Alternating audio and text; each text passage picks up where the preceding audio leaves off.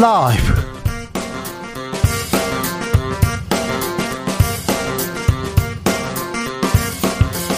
2022년 7월 11일 월요일입니다. 안녕하십니까. 주진우입니다. 신선하다. 소통이 잘 된다. 권위를 내려놓았다. 이런 장점 내세웠던 윤석열 대통령의 출근길 약식 회견 도어 스태핑 잠정 중단됐습니다. 코로나 방역 이유로 들었는데요. 윤 대통령의 직설 합법 언론의 관심을 받기 충분했습니다. 그러나 정제되지 않은 발언 글쎄요. 하여튼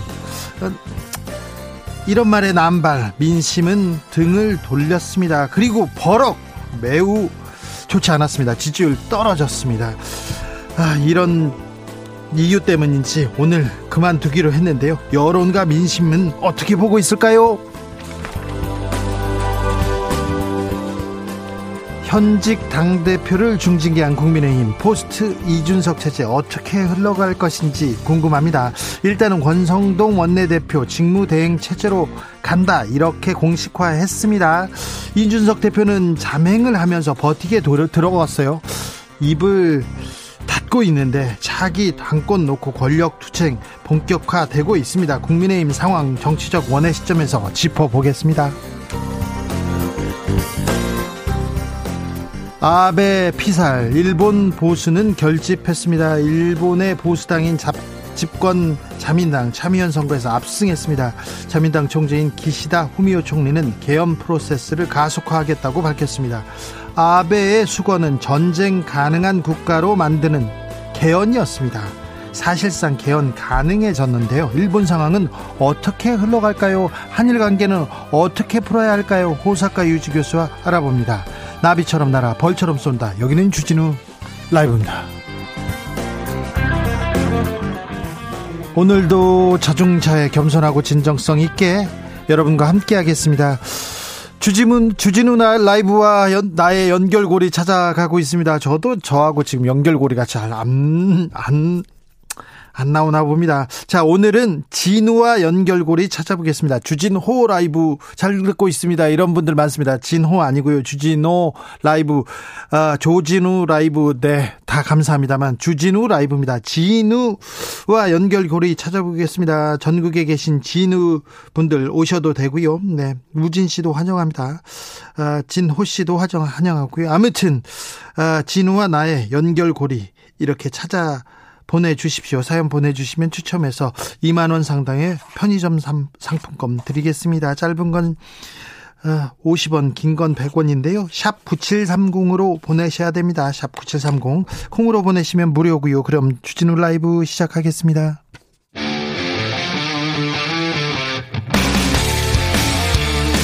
탐사보도 외길 인생 20년. 주 기자가 제일 싫어하는 것은? 세상에서 비리와 부리가 사라지는 그날까지 오늘도 흔들림 없이 주진우 라이브와 함께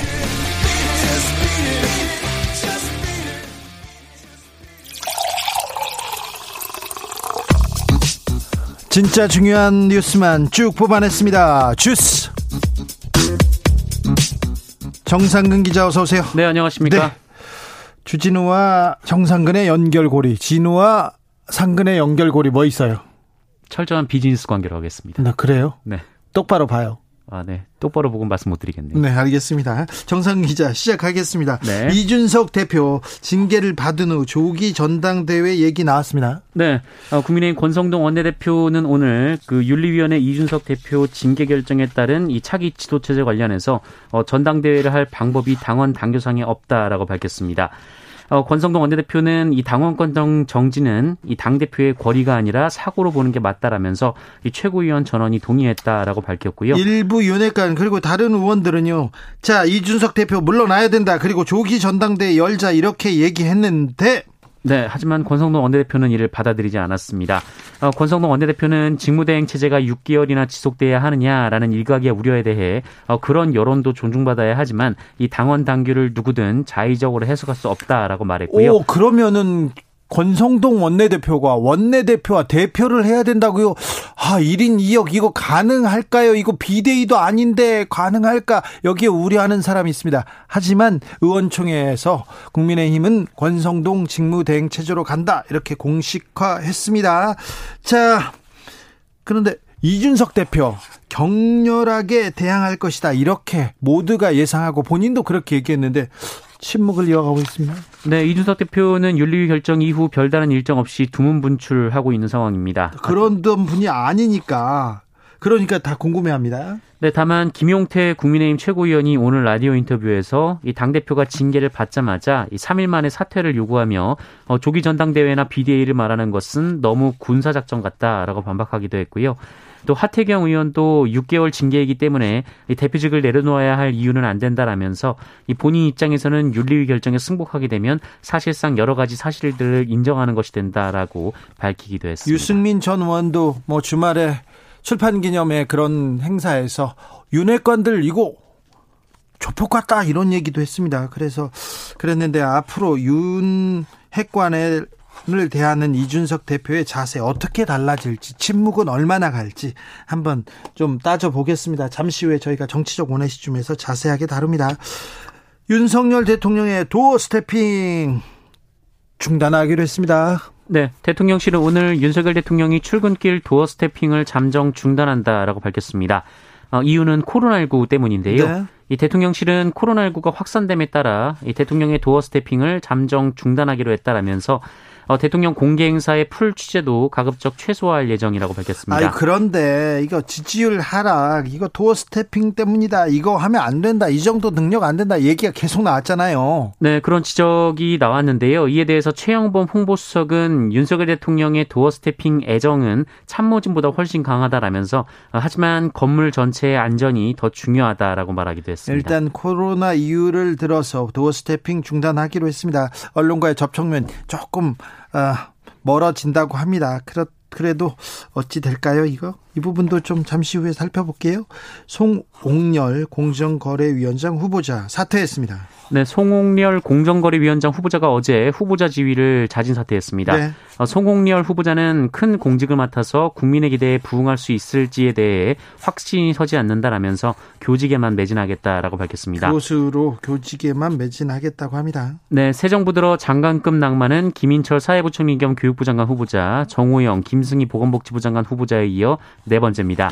어, 송홍영 후보자는 지명 직후 언론 보도를 통해 지난 2014년 어, 서울대 로스쿨 1학년 학생 100여 명과의 저녁 자리에서 만취한 채 학생의 외모를 품평하고 성희롱 발언을 한 사실이 알려져 무리를 빚은 바 있습니다. 그런데 인사 검증 시스템 이거 잘못된 거 아닙니까? 문제 있는 거 아닙니까? 네, 송홍열 후보자가 지난 5일 이 기자간담회를 했었는데 그때 언론에 보도된 팩트는 대부분 맞다라고 사과를 한 후 어, 교수로서 좀 편한 삶을 살아왔기 때문에 엄격하게 관리를 잘하는 그런 식으로 살아오지 않았다라며 어, 본인이 모자란 게 한두 개가 아니기 때문에 앞으로 더 나올 것이다 이런 얘기를 하기도 했습니다.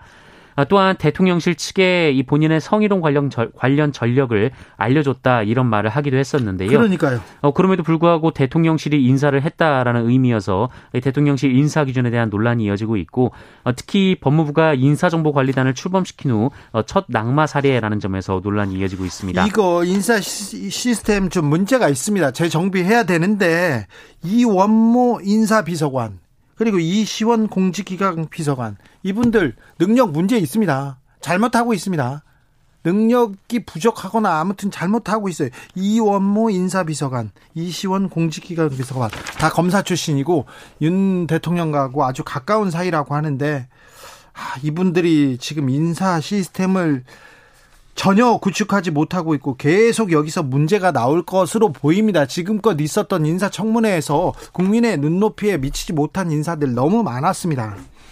앞으로 어떻게 될지 네, 지켜보겠습니다. 김주현 금융위원장은 임명장을 받았습니다. 네, 윤석열 대통령은 오늘 김주현 금융위원장의 임명을 제거하고 임명장을 수여했습니다. 어, 윤석열 대통령은 인사청문회가 열리지 않은 김주현 위원장의 청문 보고서를 지난 8일까지로 기한을 정해 재송부 요청했지만 네. 이 국회 회신이 없자 오늘 임명을 강행했습니다. 임명하셨습니다. 검찰총장 임명은 어떻게 됩니까? 네, 어, 검, 검찰총장 임명 절차가 시작이 됐습니다. 어, 법무부는 오늘 검찰총장 후보 추천위원회 구성을 마치고 어, 내일부터 오는 19일까지 국민들을 대상으로 검찰총장 제청 대상자로 적합한 인물을 청구받는다라고 밝혔습니다. 형식적으로 이렇게 있는 내용인데요. 아무튼 이제 이제서야 검찰총장 임명하기 위해서 절차에 돌입했습니다. 그동안 그 자리를 비워둘 수 없다. 그 자리 중요한 자리이기 때문에 비워둘 수 없다고 다 임명을 했는데 거의 다 임명을 했어요. 근데 그 정작 중요한 검찰총장 자리를 비워두고 아 이거 좀 문제가 있다 계속 지적했는데요. 이제서야 지금 굴러간다고 합니다. 경찰청장 후보자는 어, 행안부 통제안에 대해서 경찰이 반발하고 있습니다. 여기에 대해서 제동 걸었습니다. 네, 윤익은 경찰청장 후보자가 최근 행정안전부의 경찰국 신설 등에 반대하는 일선 경찰관들을 향해서 염려하는 부분은 잘 알지만 이 과한 집단 행동은 국민의 공감을 받기 어렵다라는 입장을 밝혔습니다.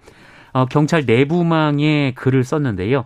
동료 여러분의 우려는 경찰에 대한 내정에서 비롯된다는 점을 잘 안다라면서도 그런데 그런데 공감받기 어렵다 이러면서 정부 측을 좀 들었어요. 어, 그런데 네, 일선 현장에서는 반발이 계속 이어지고 있습니다. 네. 어, 오늘도 경찰 직협 관계자들이 세종시 행안부청사 앞에서 삭발실과 단식을 이어갔고요. 네. 또 윤희근 후보자 글에 반발성으로 댓글을 계속 달았다가 어, 지우는 이런 릴레이가 펼쳐지고 있습니다. 음, 김건희 여사 논물 표절 관련돼서 국민대에서 결정을 했었는데요. 법원에서 어 국민대 회의록 내놔라 이렇게 요구했어요. 네, 법원이 국민대 학교법인의 김건희 여사 학위 논문 부정 의혹을 조사한 어, 연구윤리위원회 예비조사위원회 회의록을 제출할 것을 명령했습니다. 어, 서울 남부지법은 최근 국민대 졸업생들이 학교법인 국민학원을 상대로 낸 손해배상 청구 소송에서 원고 측의 문서 제출 명령 신청을 받아들였습니다. 어, 국민대는 지난해 7월 이 김건희 여사의 국민대 테크노 디자인 전문대학원 박사학위 논문 관련해서 연구 부정 의혹이 어, 언론에 보도되자 예비조사에 착수한 바 있는데요. 어, 같은 해 9월 어, 연구 부정 행위에 대해서는 만 5년이 지나서 접수된 제보는 처리하지 않는다라는 규정이 있다면서 어, 조사를 하지 않겠다라고 밝힌 바 있습니다. 어, 이 졸업생들은 예비조사위원회가 김건희 여사 논문에 대해 충분히 심의하지 않은 점을 입증하기 위해 어, 문서 제출 명령을 신청했고요. 법원이 받아들였습니다. 코로나 상황 어떻습니까? 네, 오늘 코로나19 신규 확진자 수가 지난주보다 두 배에 이르는 12,693명이 나왔습니다. 네. 어, 주말 검사 건수 감소 영향으로 어제보다는 7천여 명 정도 줄었습니다만 어, 더블링 현상이 본격화된 것으로 보이는 상황입니다. 그렇습니다. 어, 지난 주말 확진자도 이틀 모두 2만 명을 넘겼는데요. 역시 일주일 전과 비교하면 두 배에 이르는 수치입니다. 이번 주 다음 주에 이제 3, 4만 명으로 늘어날 것 같습니다. 본격적인 재유행 얘기 나올 것 같아요. 네, 어, 이번 이대로라면 8월 중 하루 확진자 수가 20만 명에 이를 수 있다 이런 전망이 나오고 있고요. 네. 어, 이는 가을쯤 코로나19가 재확산할 것이라는 방역 당국의 예상보다 훨씬 빠른 속도입니다. 코로나가 빠르게 재확산되고 있습니다. 그런데 정부에서 과학 방역을 한다고 하셨는데 잘하고 계시지요. 방역 지원을 축소하고 있어요, 지금. 이렇게 코로나가 지금 계속 느는데 생활지원금 줄이고 있고요. 그리고 60세 미만은 선별 진료소에서 이제 검사 받지 못합니다. 동네 병원으로 가야 됩니다. 바뀌어가지고. 이런 식으로 이렇게 방역전 축소되고 있습니다. 특별히 코로나 이렇게 폭발적인 증가세인데 보건복지부 장관 아직도 지금 못 뽑고 있어요. 뭐 하고 있는지 나 참. 국민들이 우려하고 있는 지점에 정부가 있습니까? 공무원들이 있습니까? 보건복지부 장관이 지금 없어요. 컨트롤 타워가. 아, 이 부분은 어떻게 보시는지 좀 무겁게 보고 계신지 네. 좀 걱정돼 가지고 우려해서 지금 말씀드립니다. 아베 신조 전 총리 피격 직후에 선거가 있었습니다. 자민당이 압승했습니다. 네, 어제 치러진 일본 참의원 선거에서 기시다 후미오 총리가 이끄는 집권 자민당이 압승을 거뒀습니다. 네. 어, 지난해 10월 취임한 기시다 총리가 중간 평가 성격인 이번 선거에서 신임을 재확인한 셈이 됐는데요. 앞으로 3년간은 대규모 선거가 없어서 이른바 황금의 3년을 맞게 됐다 이런 보도가 나왔습니다. 네, 아베가 꿈꾸던 거는 개헌이었습니다. 개헌. 전쟁 가는 국가. 그러면서 전쟁을 일으켰던 나라가 다시 또 전쟁을 생각하는데 아, 죽어서 또 개헌의 꿈을 이루는 거 아닌가. 계속해서 일본에서는 정치 테러가 많았어요. 여섯 차례 총리 피살 사건이 있었는데 피살 사건이 있었던 때마다 극우가 득세하고 더 보수적으로 더 극우적으로 이렇게 바뀌었는데 어떻게 되는 건지 알아보겠습니다. 주스 정상 기자 감사합니다. 고맙습니다. 호사카 유지 교수한테 물어볼 게 많습니다. 일본 참의한 선거 끝났고요. 그 다음에 지금 보수가 일본에서 결집하고 있다고 합니다. 자민당 압승했고요. 이제 일본 내 정치 지형 바뀝니다. 한일 관계도 어떻게 달라질지 물어보겠습니다. 교수님. 예, 안녕하십니까. 네. 참의원 선거 결과 어떻게 보셨는지요? 아, 예, 역시 그 자민당만으로 과반수를 넘었고요. 네. 어 그리고 그 어, 개헌 세력은 이제 에, 개헌 라인 3분의 1을 더 넘었기 때문에 네. 에, 이제 중의원도 3분의 1을 그 이제 개헌 세력들이 갖고 있기 때문에요. 네. 결국은 현재 중의원 그리고 이번에 참의원 다 3분의 1을 어, 훌쩍 넘었기 때문에 에, 개헌을 발의하면 이제 개헌 정극으로 들어가는 거죠. 기시다 총리가 개헌으로 간다 이런 얘기를 했어요. 했습니다. 네, 그러나 어, 그것은 그렇게 사실 쉽게 되는 일은 아닙니다. 예. 어, 왜냐하면 전에도 어 3분의 1을 양쪽에 넘어가지고요. 예. 어 이제 개헌을 발휘할 수 있는 그러한 조건은 어 갖춰졌는데도 요야 합의가 어, 되지 않았습니다. 네. 어, 여야가 역시 어떤 식으로 어, 어떤 조항을 어떻게 만들어서 개헌하느냐 여기에도 마지막에 합의를 해야 되거든요. 네. 네, 이게 전에 그 아베 정권 때도 거기에 대한 합의가 없었기 때문에 에, 그리고 또 여론 조사를 하면 어, 그 국민들이 개헌을 해도 된다. 헌법제 구조를 바꿔도 된다. 이러한 사람들이 50%를 넘지 않았습니다. 네. 그래서 아무리 개헌을 발의해서 국민투표를 어, 붙였다 하더라도 이게 부결될 의료가 높았던 거죠. 네. 예. 그래서 어, 마지막은 국민들의 에, 그러한 여론이 대단히 중요한데요. 예. 어, 5월 중순에 NHK가 여론조사를 했더니 에, 그 어, 개헌을 해도 된다가 35%, 예. 50% 이하였죠. 예. 그런데 개헌에 반대한다. 네. 가20% 정도였어요. 네. 나머지 40%는 모르겠다였습니다. 네. 어느 쪽인지 모르겠다. 이것은 그 어떤 뜻이냐고 하면 당시 그 우크라이나 사태 때문에 에그 개헌은 그 해야 되지 해야 되겠지만 그렇다면 많은 사람들이 진짜 전쟁터에 나가야 되는 거 아니냐. 그렇죠. 그러한 두려움이 있는 일본인들 굉장히 많습니다. 예, 예. 예, 그래서 잘은 모르겠다. 어느 쪽인지 지금 결정할 수 없다가 예. 42%나 있었습니다. 예, 예. 이러한 상황에서는 국민투표를 해도요. 예. 50% 넘어지는 미지수입니다. 네, 네. 네. 아직 아직은 좀 지켜봐야 되겠네요. 아무튼 개헌할 수도 있고 전쟁 가는 국가로 갈 수도 있고 일본이 더 우경할까봐 걱정입니다. 네. 어, 총리 피살되거나 테러가 있었을 때 일본에서는 극우가 득세했던 그 역사가 있기 예. 때문에 더 우려합니다. 예. 네, 그러나 그것은요, 사실 그 45년 이전에 에, 5.15 사건이라든가 2.26 사건 때는 에, 이게 군이 일본군이 주도하여서 촌리를 살해, 살해하고 또 촌리 경험자를 살해했습니다.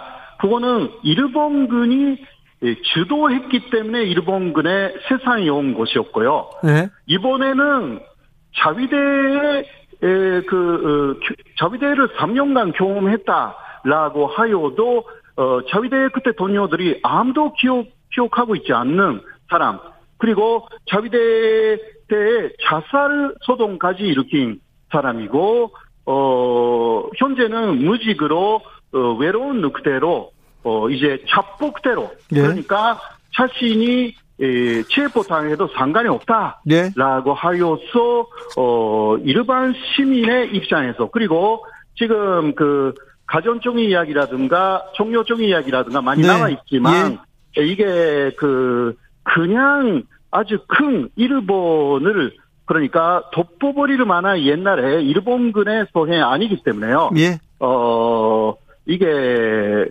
그렇게는 되지는 않을 것입니다. 아, 그래요. 네. 네. 한일 관계에는 어떤 영향이 있을까요?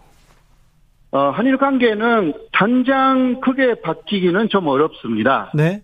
아무튼 일본은 그, 어, 빨리빨리 바뀌는 나라가 아니기 때문에 네. 이제 극우 쪽에 그, 그 심점이었던 그 아베 전 총리가 사라졌기 때문에 그래서 면에서는 네 그래서 기시다가 자기 색깔을 좀 드러내면서 좀 한일 관계 좀 나아수 나아지지도 않을 나아지지 않을까 이런 좀 기대를 네, 해봅니다. 기대도 좀 어, 할 수가 있습니다. 왜냐하면 네. 그 심점이 사라진 극우 쪽은 어, 그 어, 아베 후계자가 없습니다, 사실. 예. 그래서 다 그, 어, 스케일이 아직 작아요. 예. 그래서 그런 사람들이 그래도 아베파 안에서 세면 정도가, 어, 다음 그 존재 자리를 노리고 있어가지고, 네. 어, 이게 분열의 에, 시작이 조금씩 보이, 보이고 있습니다. 그래요? 사실상. 네. 예.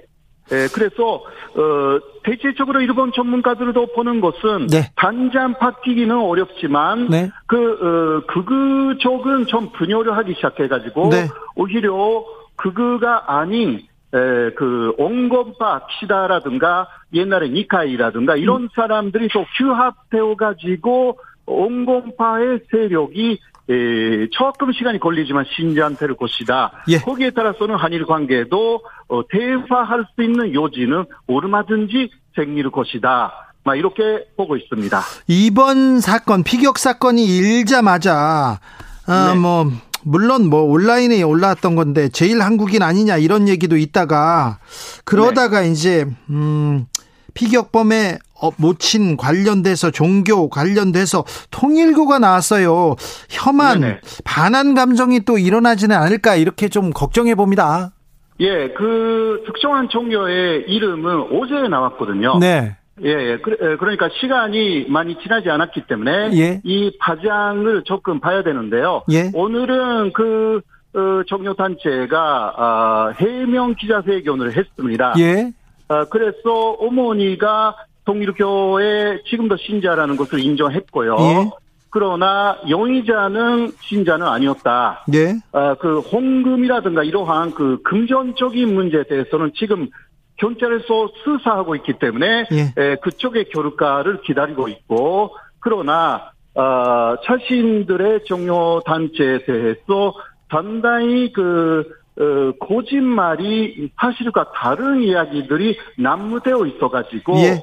어 보도를 할 경우에는 자신들의 자체를 지지해 달라. 예. 막 이러한 그 기자회견을 열었는데 그 어, 그러나 처음부터 제일 한국인이다. 그런데 자위대원이었으니까 네. 아니다. 예. 그다음 나온 이야기가요. 예. 어 뭐라고 하면 그 몇 대 전에는 한국에서 왔을 것이다. 또 이런 식으로 이야기를 하고. 아이고. 또 그 통일교 이야기가 나오니까 역시나 한국에서 어, 왔던 그 종교하고 관련이 있구나. 네, 그러나 어, 전문가들은 좀 더 냉정하고요. 예. 어, 이거는 그 종교 이야기라기보다 예. 굉장히 캐릭터의 이야기고 일본 사회가 흘러가는 어, 그러니까 잡복대로 외로운 늑대형의 범죄가 요새 사실 많아지고 있습니다. 네네네. 그쪽으로 분석하고 있습니다. 저 윤석열 대통령이 아베 전 총리의 분향소에 직접 찾아 조문할 예정이라고 합니다. 여기에 대해서는 일본 뭐라고 합니까? 아, 일본은 사실 보도만 하고 있습니다. 그래요? 예, 예. 자. 아직은 거기에 대한 깊은 코멘트는 네. 그 없는 것으로 제가 알고 있습니다. 일본은 부자 나라다. 또 음? 안전한 나라다 이런 생각이 있는데 네. 안전에 대해서는 조금 뭐 이제 네, 한국한테도 많이, 많이, 떨어지는 것 같아요. 경호원 네, 많이 풍했댔어요. 경호원이 바지가랑이 이렇게 붙잡고 막 늘어 늘어 늘어지던데 그런 거는 한국에서는 있을 수 없는 일이거든요. 예예. 예, 예. 어, 그리고요 그 요새 이번 일 때문에 많은 사람들이 미국 대통령은 어, 또 전직 대통령 절대 길거리에 나가서 유세하지 않는다. 예. 일본도 그렇게 해야 되는 거 아니냐. 그 어, 미국의 국회의원 어, 상하원 의원들도 그 길거리에 나가서 어, 유세하는 사람은 거의 없다. 그러니까 상당히 그런 면에서는 security에 신경 써가지고 뭐 체육관 안에서 하거나 네. 그런 식으로 하는 게 미국 문화이기 때문에 일본도 앞으로는 그렇게 해야 되는 것이 아니냐. 네, 문제는 이렇게 사건이 터져버렸기 때문에 사람들이 아 이렇게 할 수 있구나. 네. 라는 거 배웠거든요. 예. 그러니까 그리고 그 수정으로 3D 프린터로 네. 그총 만들 수 있구나. 라는 거 예. 일본에서 배워버렸어요. 예, 알겠습니다. 아무튼 네. 일본이 우리한테 경호도 좀 많이 배워야 될 것 같습니다. 예. 어, 감사합니다. 말씀 감사합니다. 호사카 유지 세종대 교수였습니다. 네. 감사합니다. 아, 아베 총리 사망으로 일본 내 혐한 시위가 활개칠까 걱정돼요. 김미경님 얘기했는데 좀 걱정됩니다. 항상 좀 일본에서는 문제를 해결하기보다는 좀 대외에 어떤 이슈를 가져와서 그 문제를 덮으려고 하는 좀 그런 상황들이 좀 반복돼서 하는 말입니다. 5899님께서 진우와 난 동갑이다. 아이고, 네. 그러세요? 네. 알겠습니다. 연결고리 찾았네요. 한정숙님, 진우션 좋아합니다. 진우션. 네, 알겠습니다. 네. 찾으셨어요. 좋네요. 4364님, 전 대구 주진 중입니다. 우리 집사람과 매일 주진우 방송 들으면서 열심히 일하고 있습니다. 대구 주진 중님, 네. 아우, 진우, 주진, 아우, 그럼요. 잘 연결고리 됐어요. 8127님께서 주진우 기자님을 잘 모르던 시절 동생이 고등학교 선배님이라고 자랑스러워할 때 전혀 공감 못했는데 지금 매일 오후 5시 5분 제가 먼저 찾는 목소리의 주인공이 되었습니다. 아 동생이 고등학교를 그 학교를 나왔군요. 8648님 본인이 희망해서 해병, 대 입소해서 훈련 3주차를 시작하는 우리 아들 진우, 김진우, 팔강모사 사나이 자랑스럽습니다. 주라 화이팅, 우리 아들 김진우 화이팅 얘기하셨습니다. 4994님께서 우리 며느리 이름 오진주, 주진우와 같은 점 33.3%나 안 되나요? 됩니다. 됩니다. 진우 이행시 도착했습니다. 1664님께서 진 진짜가 나타났다. 우 우리 모두 주진우 라이브 정치율 대박나길 기원합니다. 얘기합니다. 4831님 제가 아는 진우는 주진우밖에 없어서요. 이거면 중요한 연결고리 아닙니까? 네, 연결고리 맞습니다. 여러분과 우리 주진우 라이브 연결고리 계속 이어가고 있습니다. 교통정보센터 다녀오겠습니다. 이현 씨.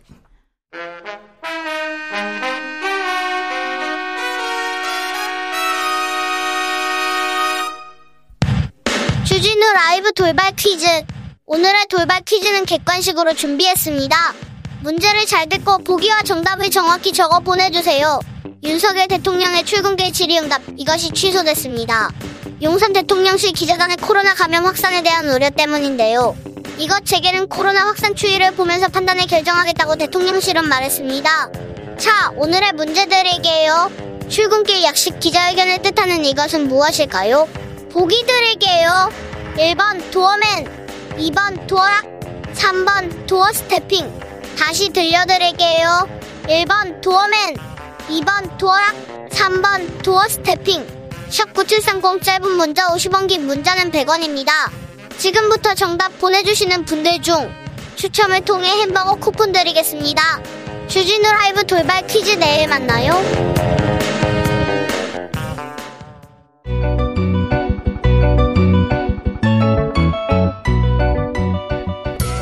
한층 날카롭다 한결 정확하다 한편 세심하다 밖에서 보는 내밀한 분석 정치적 원의 시점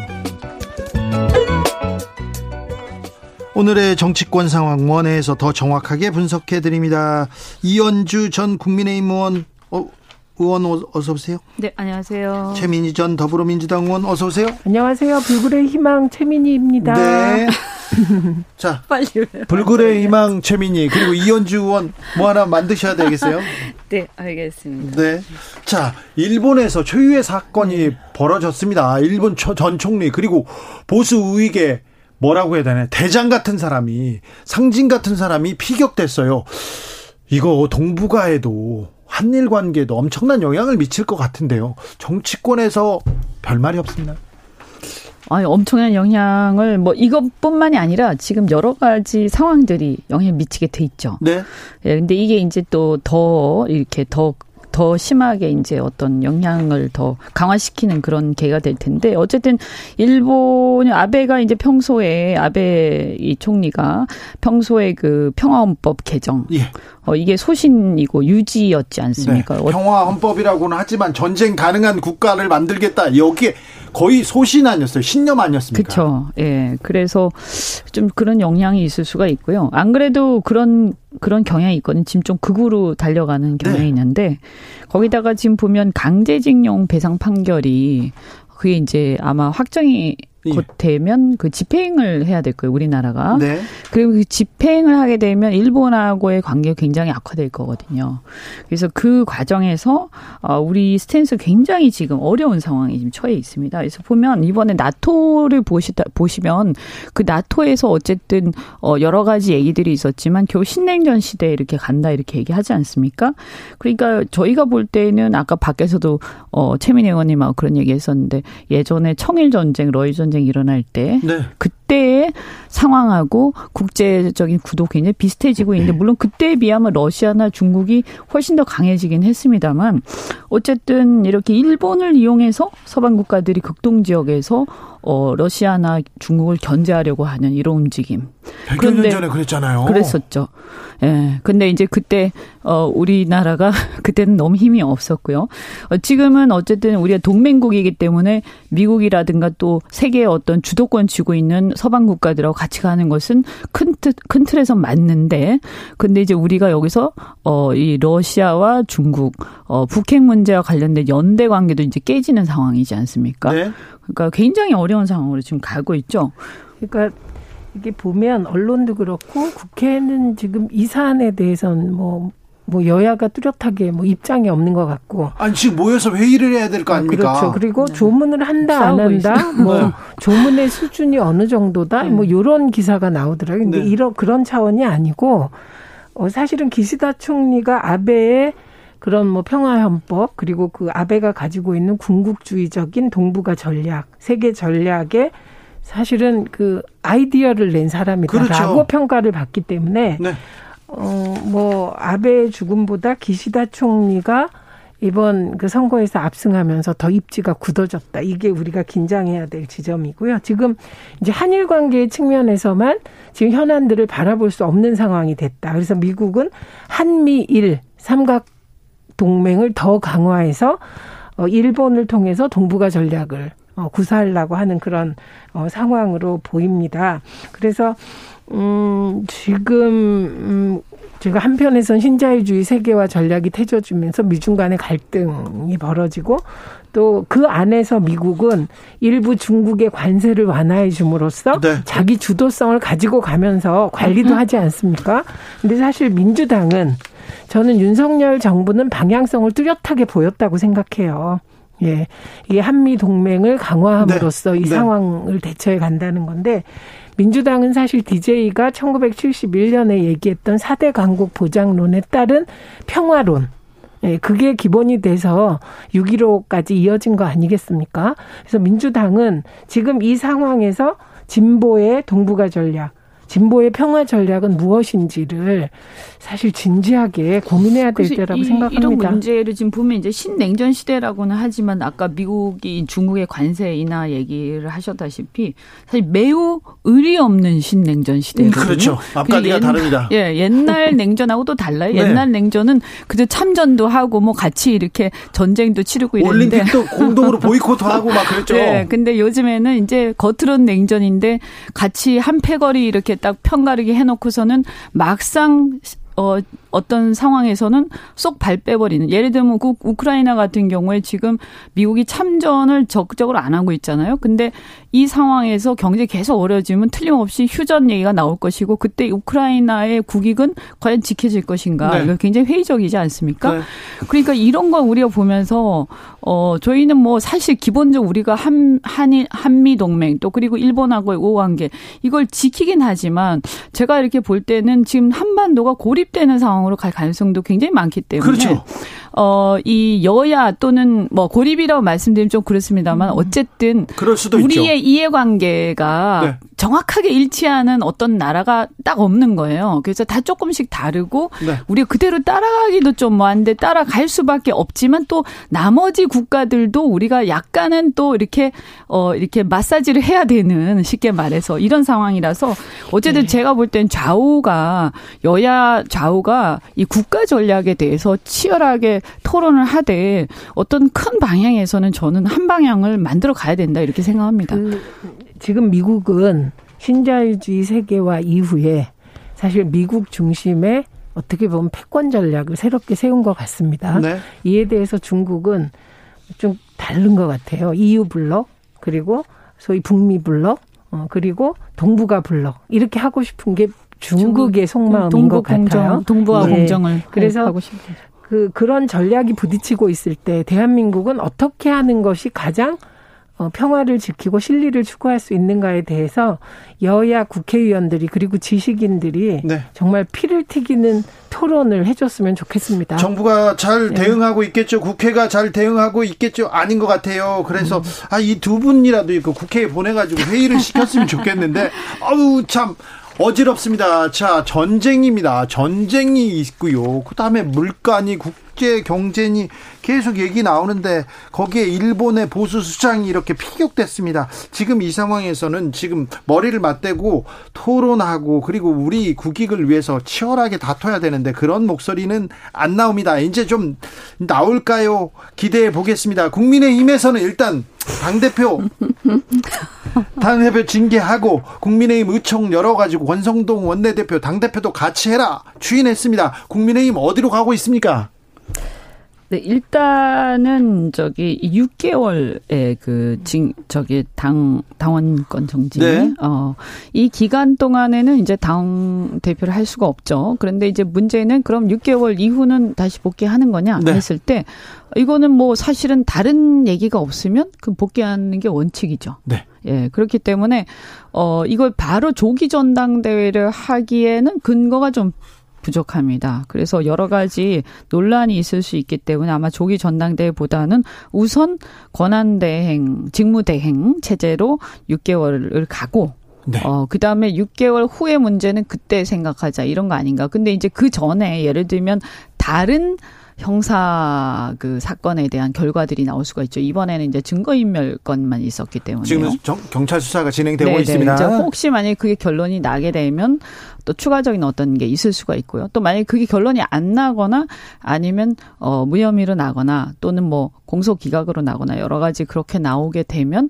그때는 아마 복귀를 하지 않을까. 그래서 이 문제에 대해서는 뭐 일단은 어 직무대행으로 가면서 어, 조기 전당대는 좀 어렵다 이렇게 결론 내린 것 같습니다. 지금 애매모호한 타협이 되는 듯한 느낌이 들고 안 들고 이러잖아요. 네. 그 가장 큰 이유는 윤석열 정부와 국민의힘에 대한 어, 지지율 추락입니다. 예, 지지율이 너무 많이 떨어지고 있고 그 한 이유가 어, 이렇게 세계적으로 경제 위기 상황에서 집권 여당이 당대표 쫓아내는데 심혈을 기울여서 되나? 이게 중요한 한 부분이라고 판단을 한 것 같아요.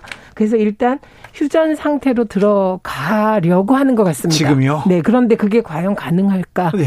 그 가능한 전제 조건은 이준석 대표가 가만히 있고 수용해 줘야 됩니다. 그렇죠. 예. 그런데 이준석 대표는 애초에는 극렬 그 저항하겠다고 했어요. 그렇죠. 결사항전 태도였죠. 그리고 네. 10일 이내에 재심 청구할 거고, 네. 그리고 가처분 신청까지 효력 정지 가처분 신청까지 하겠다 이런 입장이었는데 지금 주말 거치면서 칩거하고 있습니다. 그래서 거기에서도 또 많은 추측이 나오고 있는데 어쨌든 중요한 건 윤핵관 내부에서 강경파와 온건파가 이준석 대표 거취 문제로 입장이 갈렸는데 일단 다소 온건해 보이는 권성동 원내대표 중심으로 일단은 수습하려고 하는 것 같습니다. 네.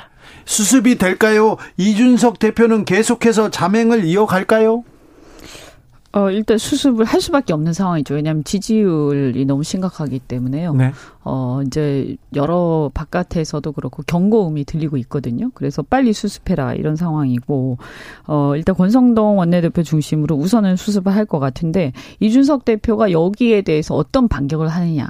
이거에 따라서 이 내용이 지속이 될지 말지가 결정이 되지 않겠습니까? 네. 근데 이분이 이제 그 사실은 이제 가처분 신청은 어떻게 보면 할 것 같아요. 이게 받아들여지고 안 받아들여지고를 떠나서 우선은 이거에 대해서 불복하는 제스처는 필요하다고 볼 네. 거거든요. 근데 여기에서 지금 직무대행 체제 자체를 부정하고 어떤 그 일종의 demonstration을 할 거냐. 네. 어, 그거는 오늘 내일 정도면 어, 알 것 같습니다. 네, 지켜보면. 네. 네. 만약에 6개월 동안 입을 다물고 간다. 그럴 리는 없을 텐데 요거는 좀 하루 이틀 지켜봐야 될 것 같습니다. 지지율이 계속 신경이 쓰이긴 쓰인 모양이에요. 도어 스태핑 중단했습니다. 네. 어떻게 생각하세요? 어, 그거는 잘하신 것 같아요. 그래요? 네, 네. 뭐, 진작에 저는 중단을, 뭐 꼭 중단까지는 아니더라도 횟수를 어, 좀 확 줄였어야 된다. 한 달에 한 번 정도, 내지는 일주일에 한 번 이 정도 줄였어야 된다고 보고요. 어, 그 다음에, 근데 이제 이유를 코로나 확산으로 네. 들었어요. 그래서, 근데 평소에 보면 윤석열 대통령께서 좀 어, 허심탄회하고 네. 직설적이고 솔직한 성격이라고 평가하지 않습니까? 네네. 그래서 저는 이 문제도 이제 코로나 확산이라고 하는 것은 좀 사실 약간 이 부분에서 그런 네. 게 있었죠. 근데 차라리 이제 코로나 사실 코로나 확산에 대한 경 약간 그런 지금 어 우려들이 있긴 있습니다. 그래서 네. 이거 같은 경우는 어떻게 하는 게 맞냐? 이 문제도 사실은 어 이제 질병관리청장과 함께 이 코로나 확산에 대한 대책 회의를 주제를 하시고 어 그거에 대한 결과를 뭐 질병관리청장이 발표를 한다든지 이렇게 한 다음에 이 얘기를 하셨으면 훨씬 더 어, 자연스럽지 않았을까. 그렇, 그렇긴 네. 하네요. 그 우선 다음 주 여론조사 결과가 굉장히 중요하다고 생각합니다. 다음 주에 반등하지 않고 더 추락하거나 30%대가 붕괴되면 아마 그냥 넘어가기 힘들 것 같습니다. 지금 윤석열 정부 들어서 4명이 인사청문회 어, 없이 임명됐고요. 네. 그리고 4명이 사퇴하지 않았습니까? 네. 문제가 생겨서. 그런데 중요한 거는 이 원인에 대해서 어, 혹은 인사청문회를 그러니까 준비를 이렇게 했다 검증을 어떻게 했다 이런 얘기가 안 나오는 거예요. 이게 그 예전 정부 같으면 네. 이네 명이 인사청문회 없이 임명되고 네 명이 스스로 물러나는 이 사안이 되면 꼭 인사 책임론이 따르고요. 그렇죠. 그러면 청와대 인사비서관 물러나죠. 공직기강 그렇죠. 비서관이 물러나게 되는데 누가 추천했어? 그렇게 계속 또 얘기 그런 나왔겠죠. 얘기가 언론에서도 안 나오고 국민의힘 내부에서도 안 나오는 겁니다. 전 이게 책임, 위험한. 직무라고 생각합니다. 네. 그리고 법무부에 소위 인사검증단이 있지 않습니까? 근데 이번에 공정 물러난 어, 송 교수 공정거래위원장 같은 경우는 본인이 성희롱 발언 때문에 안 될 것 같다고 생각했고 충분히 얘기를 나눴는데도 내정을 했던 것이거든요. 그리고 윤석열 표 인사 시스템이 첫 번째 이렇게 가동했다고 볼 수도 있거든요. 네, 그런데 어. 좀 어떻게 보면 어처구니 없는 어, 인사 실패인데 예.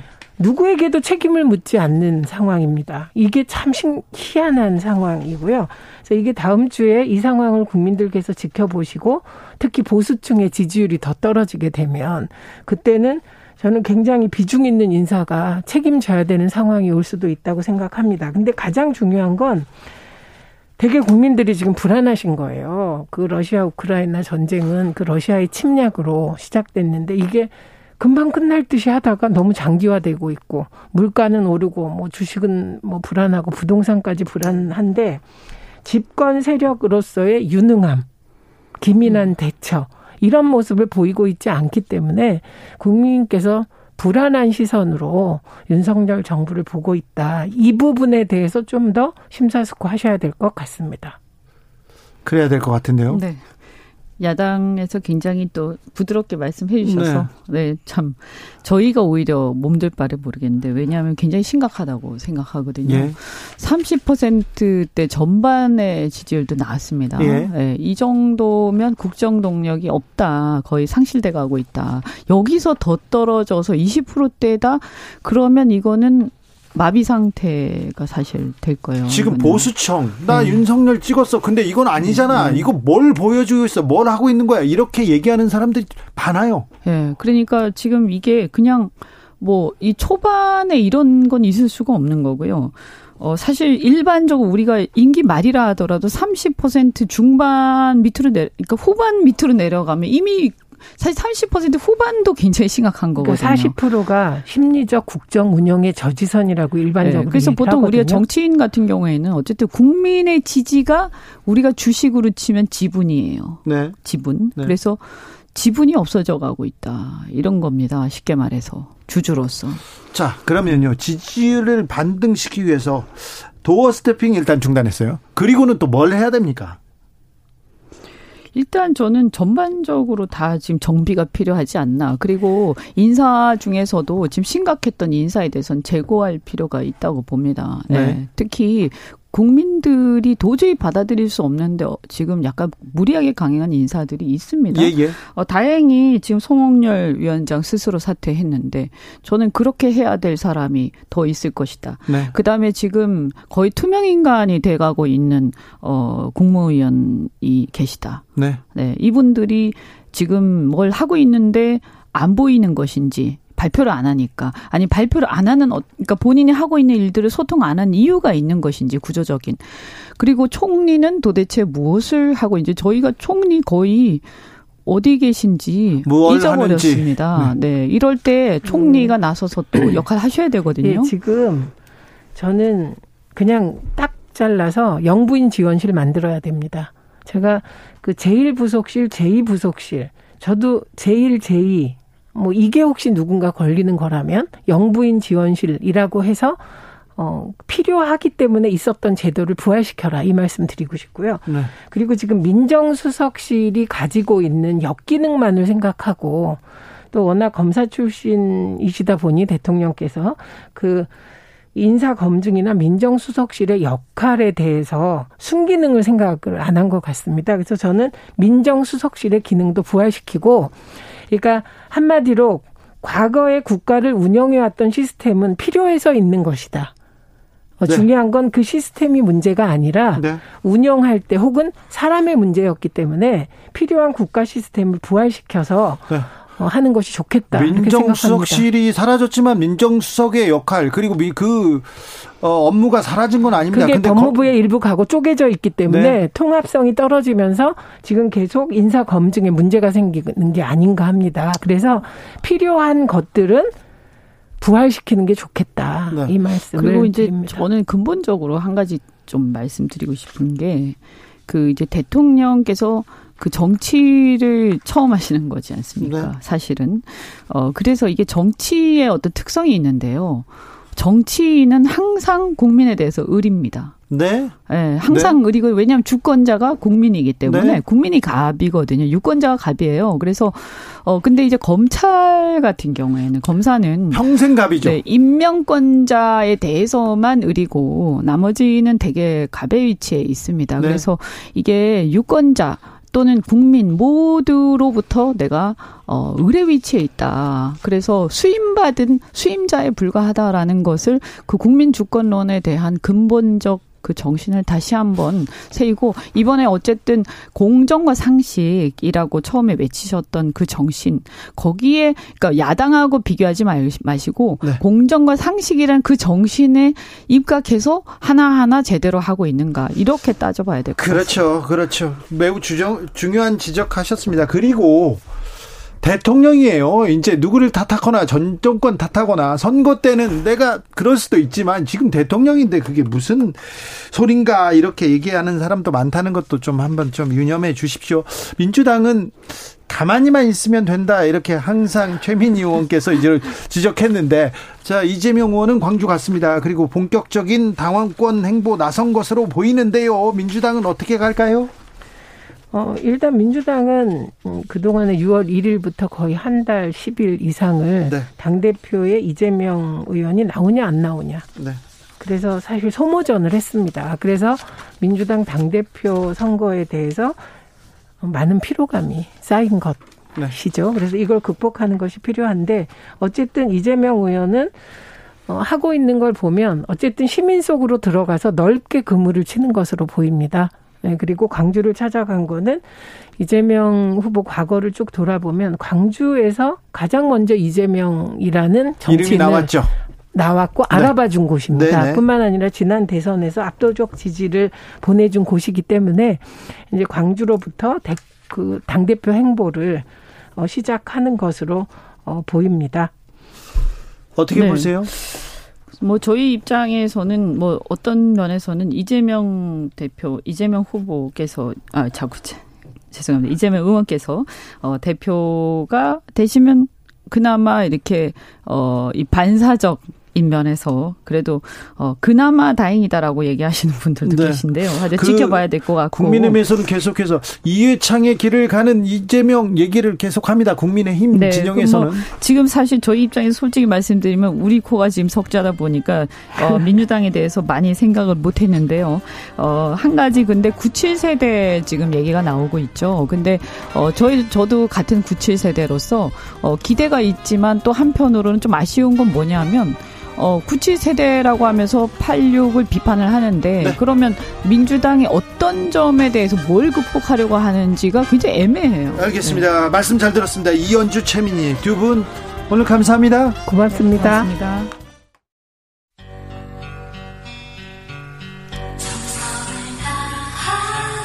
정성을 다하는 국민의 방송 KBS 주진우 라이브 그냥 그렇다고요.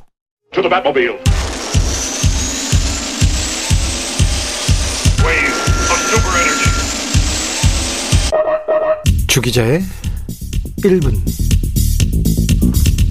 지금 서울에는 갑자기 비가 쏟아진다고 합니다.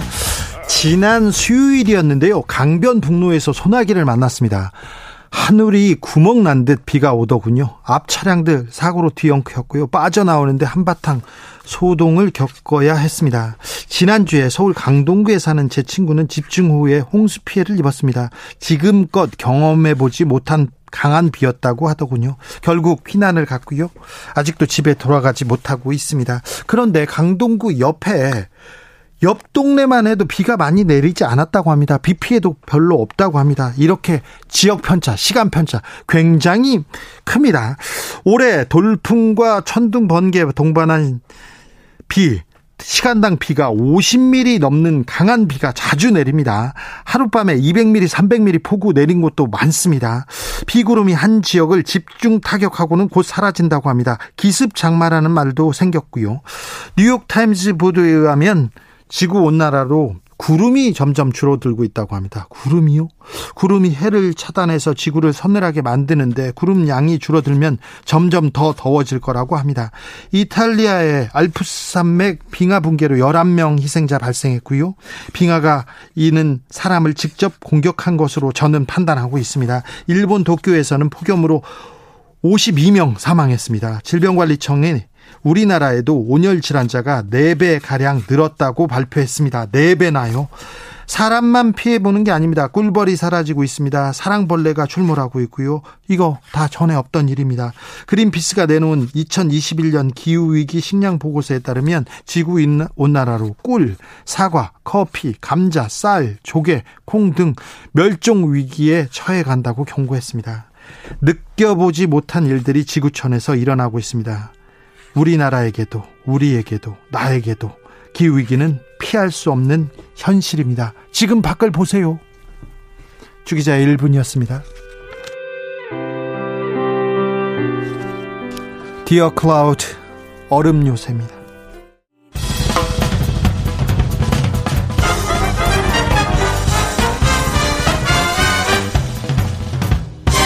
훅 인터뷰 모두를 위한 모두를 향한 모두의 궁금증 훅 인터뷰 지방선거 40일이 지났습니다. 민주당은 더불어민주당은 전당대회를 준비하고 있습니다.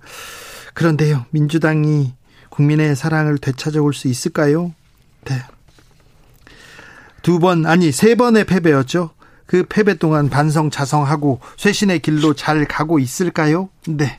한번 알아보겠습니다. 민주연구원장 노웅래 더불어민주당 의원 모셨습니다. 안녕하세요. 예, 노웅래 의원입니다. 안녕하세요. 네. 의원님 잘 계시죠? 예, 덕분에 저는 잘 있지만 당이 아직 잘 안 있어서 네. 당이 잘 있도록 저희들이 하는 게 과제입니다. 민주당은 잘 가고 있습니까? 생각하는 길을요? 예, 잘 못 가고 이게 박지원 비대위원장이 저렇게 계속 네. 당 당에 대해 당에 대해서 저 지금 비판하고 있는 거 아니에요? 민주당이 예. 언제부턴가 좀 국민의 관심을 예. 조금 잃은 것 같아요. 예. 물론 지금 대통령과 대통령과 국민의힘이 여당이기 때문에 예. 마이크가 걸, 그쪽으로 가 있는 거는 알겠지만 예. 민주당이 이 뭐 주도권을 예. 가져오지는 못하는 것 같아요. 뭐 주도권을 그렇죠 주도권을 뺏겼으니까요. 네. 일단은 그래서 저, 저희들 같은 경우에는 어, 더군다나 대선보다 더 지선은 더 뺏긴 거고요. 예. 그러니까 우리가 대선에서 0.73% 졌는데 네. 지선에서는 11%를 진 거잖아요. 예. 그러니까 뭐 잘 싸워서 아깝게 진 게 아니고 네. 이번에는 완전히 잘못 싸워서 패배한 거죠. 네. 어, 지방선거는요. 네. 그러니까 그렇죠. 더 나빠진 거죠. 그렇죠. 자, 민주당이 계속해서 최근 3연패입니다. 예. 정당 지지율도 계속 하락해가지고 국민의힘한테 뭐 뒤처지기도 했습니다. 물론 따라잡은 것도 있지만 거의 뒤처졌다고 보는 것 봐야 되고요. 자, 민주당의 싱크탱크 민주연구원장이 자, 민주당에 대해서 굉장히 잘 분석하고 있을 텐데 자, 지금 이렇게 지고 있는 이유가 뭡니까? 왜 민심을 잃고 있는 이유가 뭡니까? 그러게 민심을 읽고 있는 거에 뭐 여러 가지 요인이 있지만 네. 제일 뭐 저희들이 이제 국민 인식 조사를 해서 네. 뭐 FGI 조사도 하고 네. 한 결과로 보면 민심과 당심의 괴리 네. 이 부분을 해결하지 않으면 네. 이 부분을 좁히지 않으면 일치시키지 않으면 네. 시키지 않으면 어 결국에는 2년 뒤 총선 그리고 5년 뒤 대선도 희망 없다 미래 없다 이렇게 보는 거고요. 네. 그런 면에서는 어떤 저희들이 민심과 당심을 줄일 수 있는 노력을 여러 방면으로 해야 된다고 봅니다. 왜 민심과 당심이 이렇게 괴리가 생겼습니까? 왜 그리고 일부 이 당심 당심 당심에서도 가장 강력한 발언을 하는 그 당심을 쫓아가는 겁니까?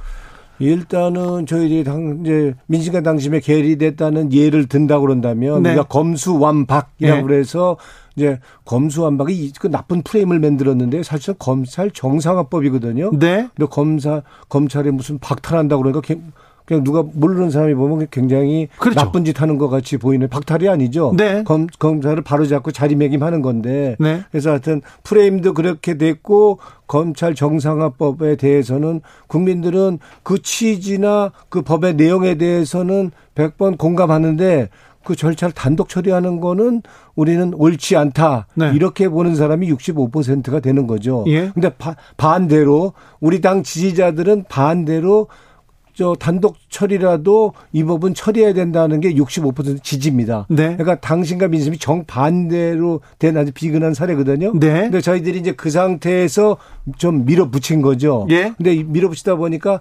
중도층의 이탈이 생겼고 예. 이제 그런 부분이 결국에는 뭐 선거라는 게 진보 보수의 차이가 뭐 간발의 차이, 종이 한 장 차이가 있는 것처럼 결국에는 대선도 지고 지선은 더 많이 지는 이제 그런 결과를 가져왔다고 할 수 있겠죠.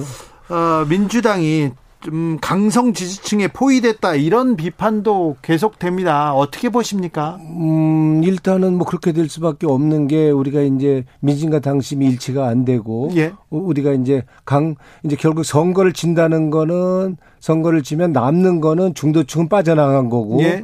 강성 지지자, 열성 지지자만 남는 거 아닙니까? 네. 그럼 더더욱 더 우리는 더 강경하고 선명해질 수밖에 없는 거고요. 예. 이제 그렇게 하다 보면은 뭐 강성 지지자에 휘둘리고 끌려다니고 이렇게 밖에 할 수밖에 없는 거죠. 네. 그러면 계속 패배 연속이 될 수밖에 없는 거고요. 네. 그래서 이제 대선 때 0.73% 졌던 게 지선에는 11% 차이로 진 거 아닙니까? 예. 그래서 결국에는 우리가 지금 지선, 지선에서는 지선에서는 자세 11%까지 졌다는 거는 참패를 한 거죠. 그러니까 네. 그나마 경기도가 역전승을 해갖고 그나마 좀 체면 유지를 했지만 지금 호남 빼놓고 우리가 다진 거 참패한 거 아닙니까? 예. 그렇게 다진 결과를 가져왔고 호남 같은 데서는 우리 대표적인 우리 우호 지지자라 세력이라 할 수 있는 호남 같은 데서도 광주 같은 데는 투표를 안 하고 그렇죠. 뭐 37% 이렇게 투표를 한다는 거는 네. 당에 대한 저 대선 총선 지구 3연패 했는데도 저쪽은 바꿀 생각이 없다. 계획에 대한 저쪽은 의지가 없다라고 하니까 사실상은 투표 할 생각이 별로 없었던 거고요. 그러니까 우리 당이 안 바뀌는 거에 대한 경고를 확실하게 광주 지지율, 광주 투표율은 보여줬다 이렇게 할 수 있을 것 같습니다. 이재명 의원을 중심으로 한 강력 지지층들 있지 않습니까? 예. 개딸 네. 이름도 나오고 그런데 이 부분들 팬덤 정치라고도 이렇게 얘기하는데 이 부분은 민주연구원은 어떻게 봅니까? 그러게 팬덤 정치가 그 나쁘다고 할 수는 없는 거 아닙니까? 열성 예? 지지자가 있어야지 당이 또 그 힘을 받고 도 갈 수 있는 건데 그래서 뭐 실제로 실제로 우리 당에는 활력이 되는 부분도 있는 거죠. 예. 근데 이제 그게 이제 도를 지나치면 이제 활력이 안 되고 그게 이제 부작용이 될 수 있는 거죠. 실제로 우리 김대중 대통령 때 연청이란 조직 있잖아요. 예, 예. 그리고 또 노무현 대통령 의 노사모 네. 이런 건 건강한 열성 지지자죠. 그러니까 적어도 상대방 그리고 이제 남에 대해서 상대 이제 그 이제 저 counterpart 그 후보에 대해서 그렇게 비 비난하거나 중상모략하지 않고 인정했죠. 그러니까 네. 남의 발언도 인정을 했죠. 네. 그러니까 상대의 발언도. 그러니까 지금 같은 경우는 상대 발언을 인정 안 하죠. 남을 인정 안 하기 때문에 지금 결국에는 문자 폭탄이라는 게 결국에는 뭡니까? 그러니까 상대 발언을 인정 안 하는 거거든요. 그러면 사실상 상대를 인정 안 한다 그러면 그거는 민주주의의 그건 적이죠. 예? 그 예. 민주주의에 대한 의사소통이나 그렇죠. 의사결정을 안 하겠다는 거고 예. 그렇게 하다 보면은 결국에는 사람들이 입, 입을 재갈을 물리죠. 그러니까 정상적인 의사소통도 안안될 거고 의사결정도 못 하게 될 수밖에 없죠. 이게 민주당 내에서 불거진다는 게 또 문제입니다. 그래서 저희 저희는 이제 이번에 열 가지 이제 민주연구원에서 국민 인식 조사를 하고 FGI나 여러 가지 개인 면담을 해서 당내외 사람들 의견도 듣고 낙선자의 저 간담회까지 하면서 느낀 거는 이 저 팬덤 정치 그러니까 에 나쁜 점 부작용은 예. 그러니까 만약에 문자 폭탄 같은 거는 악의적이고 조직적인 거라 그런다면 이거는 우리 열린 의사소통 구조를 온 오프라인을 만든다는 전제 하에서는 이것도 제재하는 방법을 강구할 필요가 있다라는 의견이 80% 이상 나옵니다. 아, 그래요? 예, 예. 박지원 전 비대위원장은 청년 뭐 여성 대표 목으로 이렇게 모셔왔다고 볼 수도 있잖아요. 예.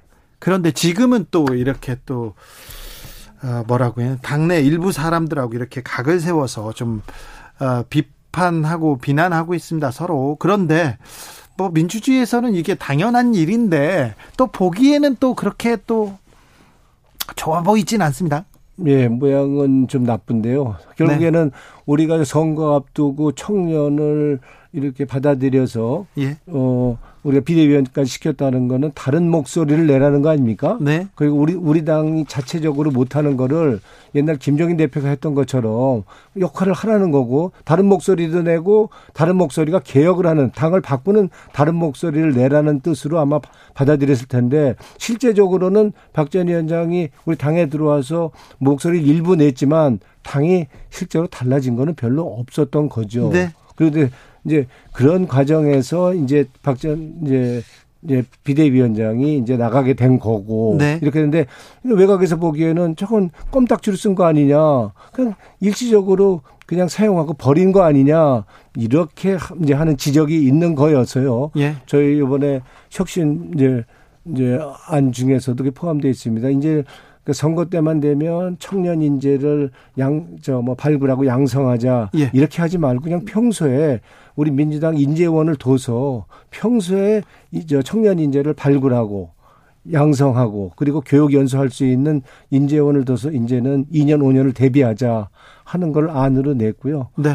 실제적으로 청년 정치인들이 저 제대로 이제 뭐야 저 뭐야 진입 문턱이 좀 적게 하려고 그러면 적어도 중대 선거구제 그 대선 공약 아닙니까? 네. 중대 선거구제 해서 능력 있는 정물 청진들 저 봉사하고 싶다 그러면 왜 민주당만 들어오고 국민의 신만 들어와야 됩니까? 정의당 들어오면 안 됩니까? 무소속도 들어오면 안 됩니까? 그러니까 중대 선거구제 국회의원 선거까지 해야 된다고 보는 거고요. 연동형 비례대표제도 그것도 제대로 네. 이제 약속대로 해서 정치의 토대가 기본적인 인프라가 젊은 정치인들이 들어올 수 있는 진입 장벽을 좀 줄이고 이제 그렇게 할 시대가 됐다. 라고 봅니다. 더불어민주당은 이제 당내 인재위원회를 먼저 설립해가지고 인재를 발굴하고 영입해서 육성까지 하겠다. 다 좋습니다. 근데 민주당에 청년 정치인이 없는 게 아니에요. 청년 의원이 그 어느 때보다 많아요. 그런데 왜 청년들은 왜 청년 정치인이 없다? 청년 정치가 없다고 보죠? 그런 면에서는 지금 세대 교체론 내세우고 있잖아요. 네. 그리고 97 그룹의 역할론 내세우는 거 이런 거에 대해서는 솔직히 전 한계가 있다고 봅니다. 예. 왜냐면은 만약에 97 그 그룹의 역할론을 내세우려고 그런다면 적어도 아 그동안 우리가 했던 것처럼 끼리끼리 친한 사람 가까운 사람끼리 하는 이러한 개파 정치 안 하겠다고 난 확실히 선언해야만이 세대 교체 역할을 할 수 있다라고 생각하는 거고요. 네. 또 그동안 편가름 해갖고 아는 사람끼리 하는 그런 정 그런 그러니까 사람 중심의 관계 중심의 정치 예. 이런 게 아니고 이제는 가치 중심의 정책 중심의 이런 정치를 하겠다는 가치 지향의 정치를 하겠다는 그런 분명한 뜻을 밝혀야만이 세대 교체를 주장할 수 있고 97 그룹 저 목소리를 낼 수 있다 저는 이렇게 봅니다. 네. 아, 전대 룰이 확정됐습니다. 전대 룰을 가지고도 이렇게 오랫동안 삿바 싸움 하는 것도 좋아 보이지 않습니다. 민주당 네. 뭐 하고 있는지 이렇게 지적하는 분들 많습니다. 그런데 어 결정을 했는데 또 바뀌었다가 또 바뀌었다가 또 확정되는 과정에서 이재명 의원을 위한 어, 제도가 강화됐다 이런 지적이 있는데 여기는 어떻게 보시는지요? 그러게 전대룰을 이제 고친 게 이제 그 지도부 뽑을 때 그 예비 경선 할때 그저 네. 국민 반영 비율을 이제 전대 저 전준위에서는 30% 반영하겠다고 그랬는데 이거를 비대위에 올라가서 최종 결정할 때는 이거를 그냥 싹둑 잘라 먹었단 말이에요. 네.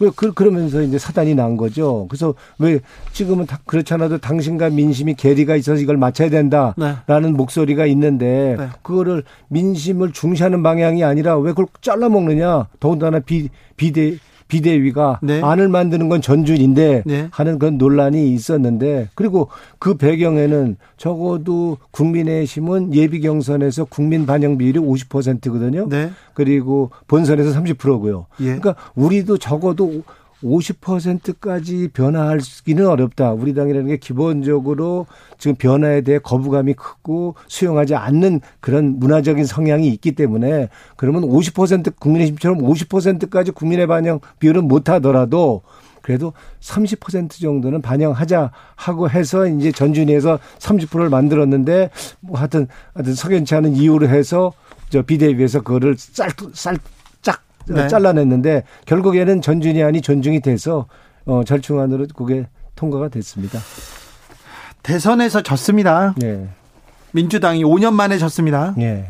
또 압도적으로 지지하고 지지율이 높았고 뭐 압도적으로 앞서 달리다가 졌습니다. 네. 네. 그리고 나서 지고 나서 아 대선에서 지고 나서 민주당의 모습은 더 좀 실망스럽다 그렇게 생각하는 사람 많습니다. 뭐 그렇게 보셨기 때문에 결국에는 많은 분들이 670만 명이 우리 지지자들이 저 지선에 참여를 투표를 안 한 거 아닙니까? 네. 그래서 결국에는 0.74% 졌던 게 11% 차이까지 났던 거고 네.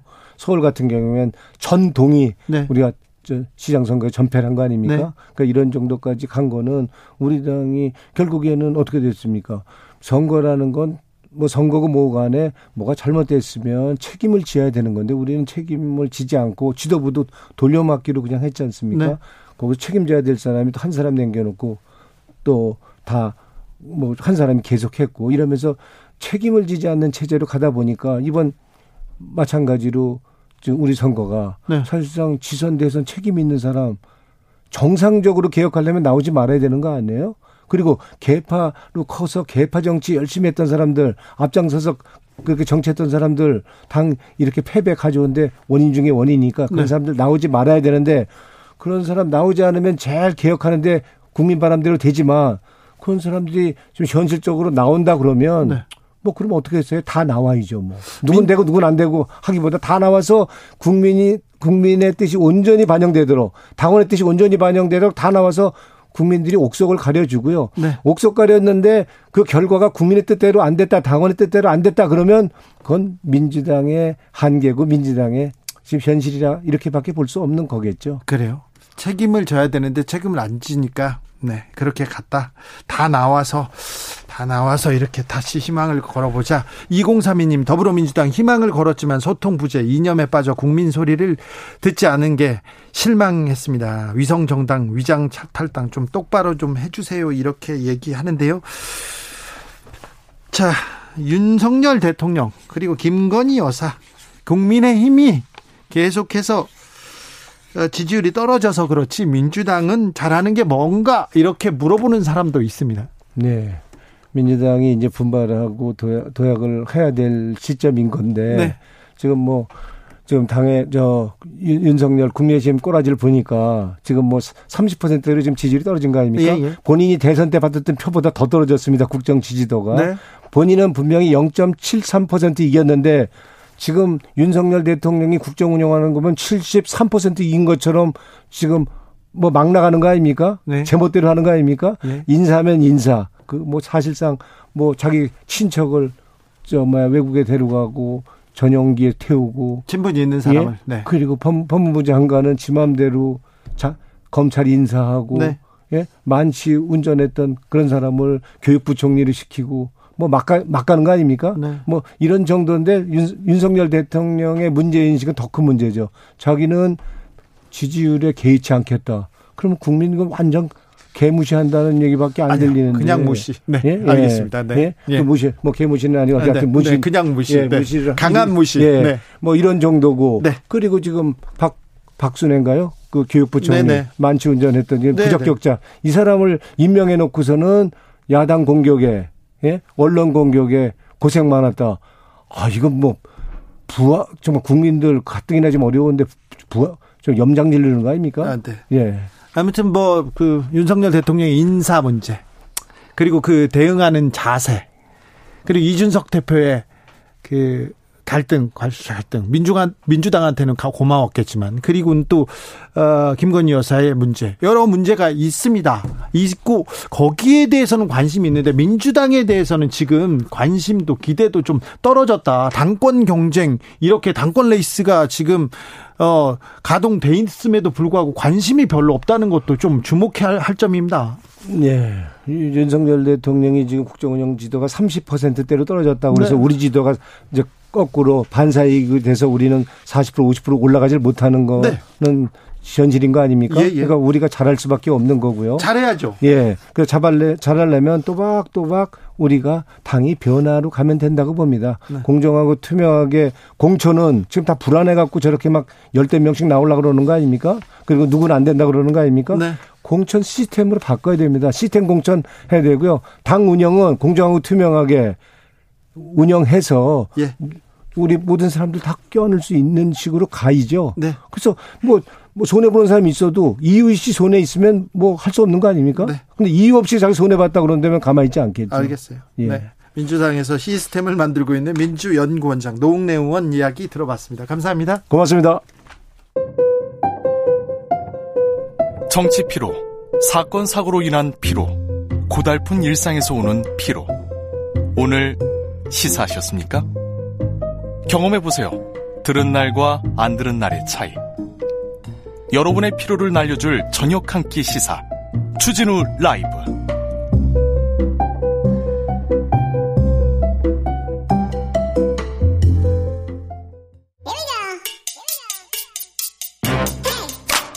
뉴스를 향한 진지한 고민 기자들의 수다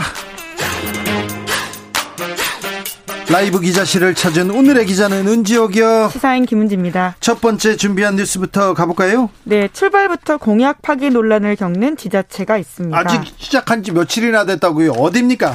네, 강원도인데요. 네. 한국일보가 네. 관련된 보도였습니다. 말씀처럼 7월 1일에 처음으로 다시 새 지자체 정부가 시작이 되었는데요. 네. 물론 공약이라고 하는 게 다 지킬 수 없는 상황이라는 게 그렇죠. 있긴 있습니다.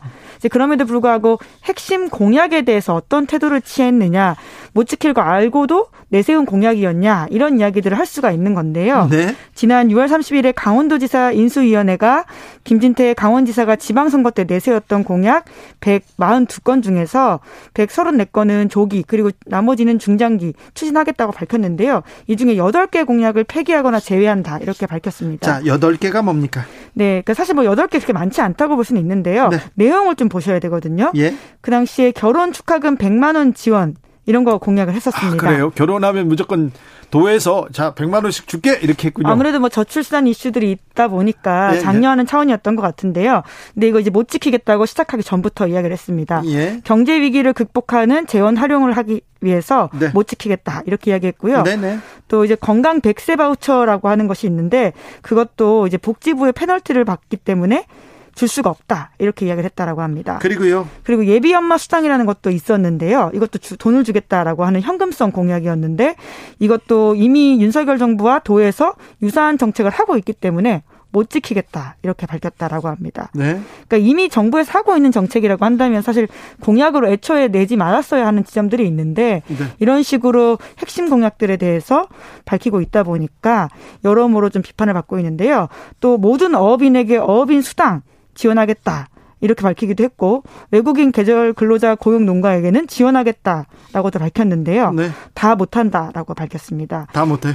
네, 뭐 각각의 이유가 있습니다. 국정과제로 추진하고 있고 그리고 내국인 고용 농가는 형평성 문제가 있다라는 것인데요. 네. 이에 대해서 김진태 지사는 이제 양해를 구하는 자리를 가지긴 했습니다. 자기가 다 책임지겠다고 하는 결단에서 말씀드리고 나머지 사람들은 떠넘기지 않는다 이렇게 자신의 이야기를 밝혔습니다. 알겠습니다. 삼성전자 강원도로 데려오겠다 이렇게 했는데 그게 가능합니까? 그러니까 가능하지 않은 얘기를 아무튼 꿈을 꾸겠다고 이렇게 저하고 인터뷰에서 꿈을 꾸는데 그게 잘못됐습니까? 강원도는 하지 말라는 법이 있습니까? 하지 말라는 법은 없습니다만은 좀 너무 좀 허황된 거는 아닌가 그런 생각 그때도 좀 가졌어요. 지사님. 네. 아무튼 네. 이건 이건 못 한다. 하지만 뭐더 책임 있는 일을 하겠다 이렇게 얘기하니까 좀 더 지켜볼게요. 이제 며칠 안 됐으니까 지켜볼게요. 네, 그때 다른 곳도 있습니까? 네, 김영환 충북지사에 관련해서도 한국일보가 좀 지적하는 기사를 썼는데요. 뭐, 예? 비슷하게 현금성 복지 사업에 대해서 일부 후퇴했다라고 합니다. 여기는 뭐였어요? 네, 출산 수당 천만 원. 여기는 더 많네요. 천만 원요? 네, 육아 수당 5년간 월 100만 원. 월 100만 원요? 네, 어버이날 어르신 감사 효도비 30만 원 지급, 네. 농업인 공익 수당 100만 원 이런 것들 내세웠다라고 아, 하는데요. 중국은 돈이 많은가요? 돈 얘기가 오.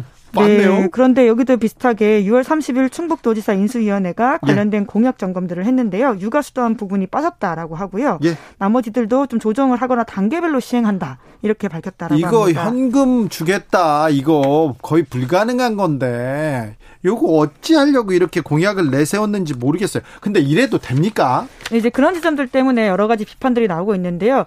그래도 고민하던 차원에서 해당 공약을 보고 표를 결정했던 유권자 입장에서는 굉장히 좀 비판적일 수밖에 없는 지점들이 있거든요. 네. 핵심적으로는 당시에 이제 워낙 지방선거가 대선의 연장정으로 치러지다 보니까요. 공약에 대한 점검, 아젠다 점검, 그리고 관련된 기사 이런 것들이 적었던 지점도 분명히 있어 보이긴 합니다. 그렇습니다. 비판과 검증 이런 것들이 빠져서요. 언론이 좀 역할을 해줬으면 이건 말이 안 되는데요. 이거 후보님 이거는 문제가 있는데요. 얘기를 그때 해줬으면 조금 더 국민들이 판단하기 좋았을 텐데. 네, 안타깝네요. 자, 언론의 중요성 한 번 더 생각해 봅니다. 다음 뉴스로 가보겠습니다. 네, 소위 의료 불평등 관련된 지도가 나왔습니다. 의료 불평등이요? 네, 그러니까 어느 지역에 사는지에 따라서 사망률이 다르다라고 하는 것을 데이터로 입증한 자료라고 하는데요. 아, 그러니까요.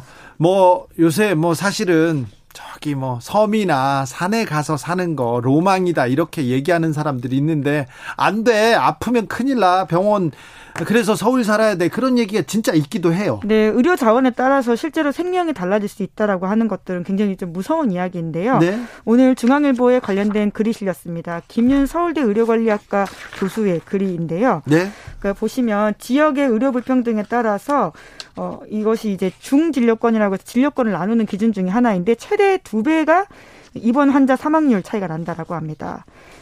그래요? 네, 이제 그 정도로 차이가 나기 때문에 좀 엄청 문제가 크네요. 되는 것인데요. 자, 자, 저, 저 어, 어떻게요? 네, 그러니까 강원도 속초 진료권처럼 외딴 지역뿐만이 아니라 경기도 이천이나 경상남도 거제 진료권 이렇게 대도시 주변 지역에서도 큰 종합병원이 없어서 그 차이가 좀 크게 난다라고 하는데요. 서울이나 부산의 블랙홀처럼 큰 환자들, 큰 종합병원이 환자들 다 빨아 들어감으로써 생기는 문제라고 합니다. 이거 도농 격차로만 보기는 좀 어렵습니다.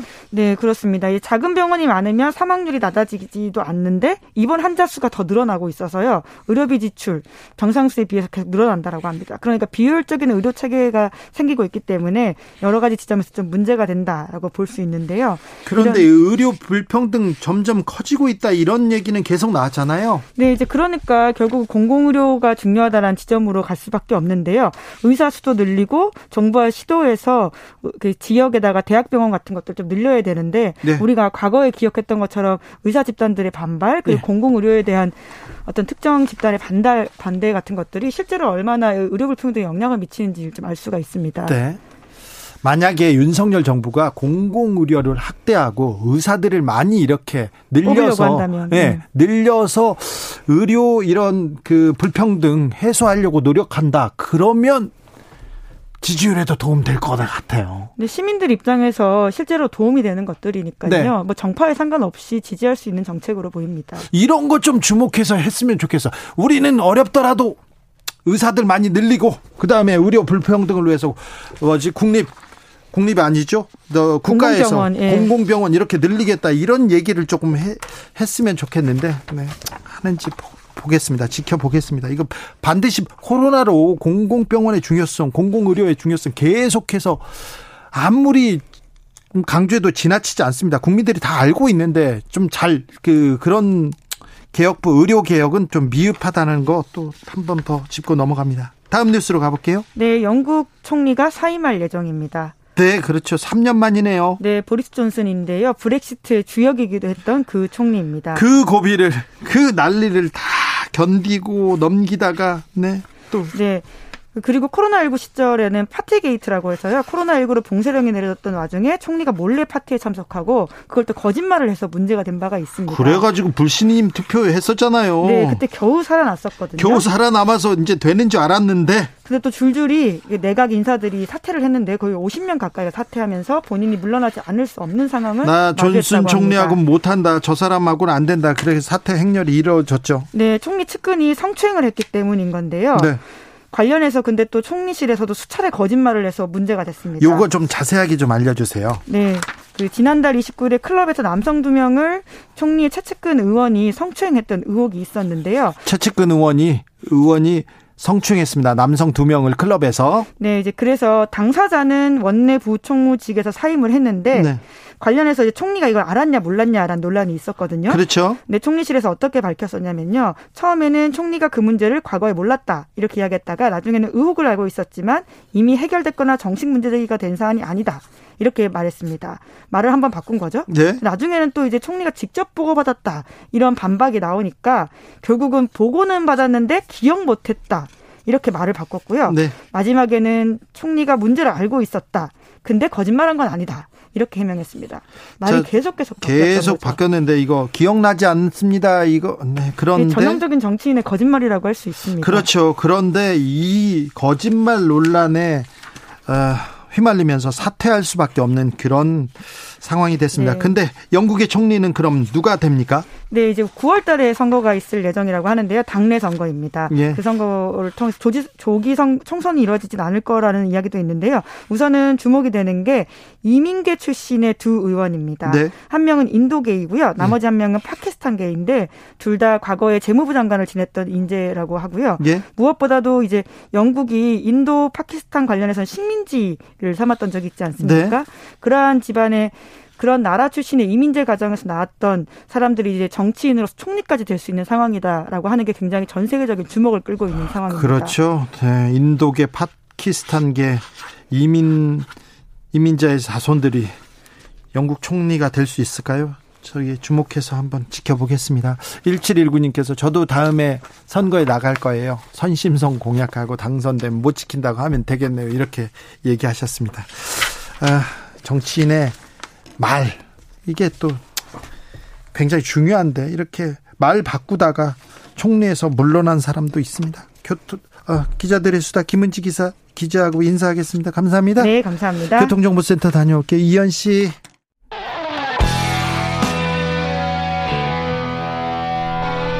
스치기만 해도 똑똑해진다. 드라이브 스루 시사 주진우 라이브.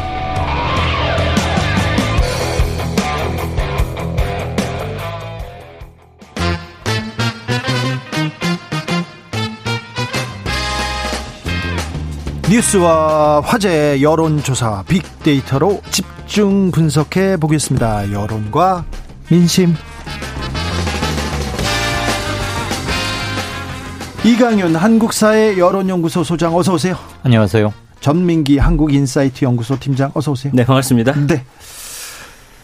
지지율 얘기할 수밖에 없습니다. 대통령의 네. 지지율이 뚝뚝 떨어집니다. 뚝뚝. 한 주 사이에 굉장한 폭의 변동이 생겼습니다. 어떻게 보시느냐 현재 국정 운영 그랬더니 부정 평가가 처음으로 60%대 나왔습니다. 60%요? 네. 긍정 34.5, 부정 60.8. 네. 네. 그래서 격차가 무려 26.3% 포인트입니다. 아유, 떨어지는 게 이게 급강하네요. 그렇죠. 뭐 거의 수직 낙한데요. 네. 통상 이렇게 크게 빠지고 나면 주식 시장에서는 V자 반등이라는 것도 가끔은 있다고든 하더라만도 여론에서는 그렇게 기술적으로 다시 V자 상승 같은 건 굉장히 힘들고요. 올라가도 아주 계단 계단식으로 조금씩 천천히 가거든요. 지금 떨어질 때도 지금 쌓여가지고 툭툭 쌓여서 계속 쌓였지 않습니까? 아주 큰 그래 오다가 네. 지금 이른바 dead cross라고 대통령 입장에서 보면 dead cross죠. 3주 전에는 0.1%포인트 차이였는데 지난주에는 9%포인트 차량 차이가 났고 이번 주에 26.3%포인트 확 빠진 거예요. 어, 엄청 빠졌네요. 그건 아마도 나토 외교 이후에 뭐 또다시 반복된 동일한 실수 민간인 동행권 그런 거 있었지 않습니까? 네. 그다음에 교육부 총리 음주 문제로 논란이 굉장히 오랫동안 됐고 반대 여론도 컸던 박 교육부 장관 인사 강행한 것 그리고 도스태핑에서 여전히 실수가 계속됐고 국민들 정서와는 많이 동떨어져 있었고 이런 것들이 한꺼번에 겹친 데다가 그러니까 동일한 실수의 반복이라는 것에 사람들이 에, 초점이 모아진 것 같습니다. 여기에 국민의힘 이준석 대표에 대한 징계 건도 끝난 이후에 저희가 조사를 했거든요. 네. 이 모든 게 총체적으로 반영이 된 것이다. 그래서 지금 상당히 심각한 국면으로 인식해야 되는 게 아닌가라는 생각을 저는 하게 됩니다. 네. 참고로 일단 개요를 먼저 말씀드리겠습니다. TBS 의뢰 전국 만 18살 이상 성인 남녀 1002명 대상 7월 8일, 9일 이틀간 조사했고요. 중앙선관위 제공 안심번호 무선 자동응답 방식 100%, 표본오차 95% 신뢰 수준 플러스 마이너스 3.1% 포인트입니다. 좀 더 자세한 사항은 중앙선거 여론조사심의위원회나 저희 한국사회여론연구소 홈페이지 보시면 되겠습니다. 전민기 팀장님, 네. 윤석열 대통령에 대해서 빅데이터에도 좀 변화가 있습니까? 어, 그 긍부정 비율, 부정 비율이 75인 거는 거의 비슷한데 네. 내용은 좀 많이 달라졌다. 그래요? 그러니까 긍정으로서 지지하다가 가장 크게 그래도 지지하는 세력에서 지지합니다. 그래도 네. 있었는데 지지하다가 사라졌어요.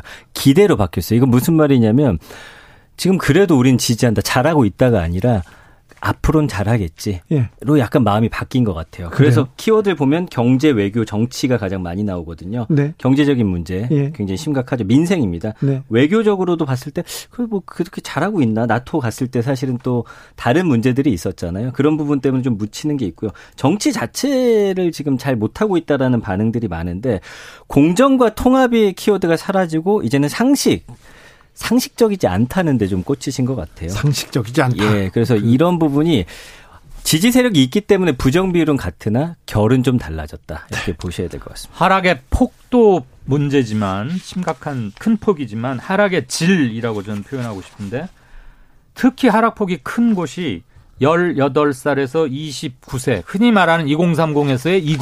네. 그쪽에 지난 대선에서 굉장히 공을 들였던 건 사실이지 않습니까? 네. 그다음에 부산, 울산, 경남 여기는 국힘과 윤석열 대통령에 대한 강력한 지지 기반이지요. 그리고 광주 전라는 뭐좀 야성이 강하다 하더라도 인천 경기에서도 하락폭이 큽니다.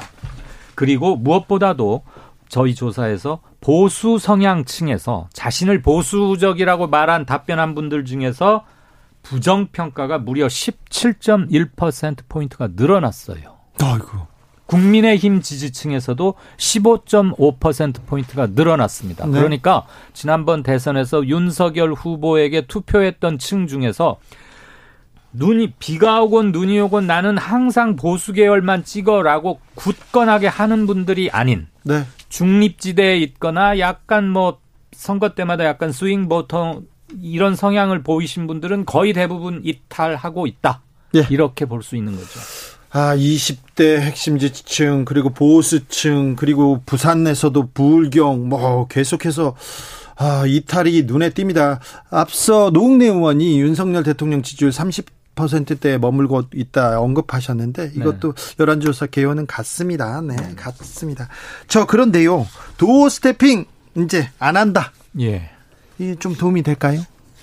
글쎄요. 그, 뭐, 코로나 우려해서 기자실에 일부 코로나 뭐 발생했다 이랬는데, 저는 차라리 정제된 말, 준비된 말, 그리고 국민들이 정서와 함께 갈 수 있는 면에서 횟수를 줄이는 것도 나쁘지 않지 않았을까. 갑자기 그만두면, 아, 입만 열면 사고를 치니까 밑에서 하도 뭐라고 해서 다 말을 못하게 하나 보다. 그런 생각이 퍼지지 않겠습니까? 그러게요. 저는 대통령실에서 그렇게 지금 갑자기 지지율이 툭 떨어지고 doorstepping 문제다 지적하자마자 이게 멈추면 안 해버린다고 하면 더 우스워지는 거예요.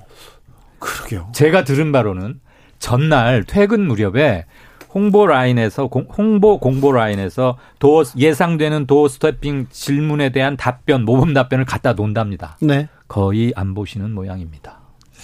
자 도어 스태핑에 대해서도 국민들이 네. 그러니까 관심이 있죠. 사실은 긍정이 한 50%였어요. 초반에만 하더라도. 근데 이제 부정이 60 되더니 이번 주는 70까지 떨어졌거든요.